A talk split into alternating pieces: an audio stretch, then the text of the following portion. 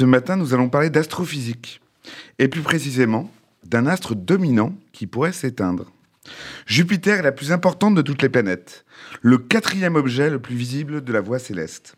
On l'observe depuis toujours, mais en réalité, il nous reste insondable. On sait juste que c'est une planète gazeuse, mais qui n'a ni surface, qui n'a aucune surface solide bien définie. C'est tout son problème.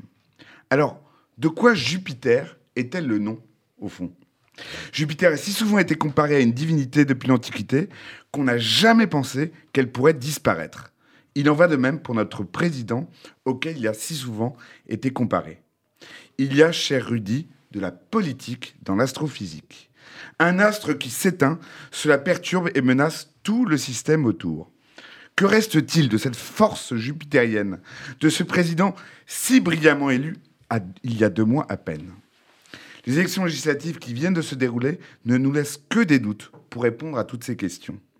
La Ve République est bâtie pour un président tout-puissant et un Parlement qui, certes, n'est pas représentatif, mais qui est doté d'une stabilité qui n'a jamais été prise en défaut.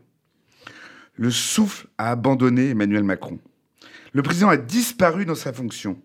Il a laissé à ses opposants le soin d'animer une campagne dont il s'est retrouvé la cible unique. Le résultat est singulier. Une élection sans vainqueur. Ça n'existe pas normalement. Eh bien, nous avons une élection sans vainqueur, sans majorité, et dont pourtant chaque camp s'échine à proclamer une victoire introuvable. La Ve République est renversée. Elle a été conçue pour rendre les institutions toujours gouvernables, protéger le président de l'agitation parlementaire. Elle avait le défaut de laisser les voix contestataires et minoritaires en dehors du Parlement.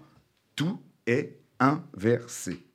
La contestation est maintenant au sein du Parlement, à l'extrême gauche et à l'extrême droite. Le pouvoir est nulle part. De manière inédite, des formations populistes sont pour la première fois en position dominante à l'Assemblée nationale. Et le pire, c'est qu'il y a au-dessus de tout cela un parfum de trahison. Je fais partie des électeurs du Front républicain que l'on a abandonné. J'ai voté pour Macron contre Le Pen. Voici que sitôt les résultats connus, ses plus proches, dont le garde des Sceaux, Éric Dupont-Moretti, sont allés sans dignité quémander le soutien du RN au Parlement. Que reste-t-il après cela? Ni institution, ni dignité. La République, je le répète, n'a pas été renversée, mais inversée. On a si souvent comparé le président à Jupiter. Ce matin, je crains qu'il ne devienne un trou noir. Un trou noir, vous savez, un champ infini où se distord l'espace et le temps qui absorbe toute l'énergie et la lumière. Autrement dit, un vide sidéral. Voyez, il n'y a que l'astrophysique pour expliquer la politique.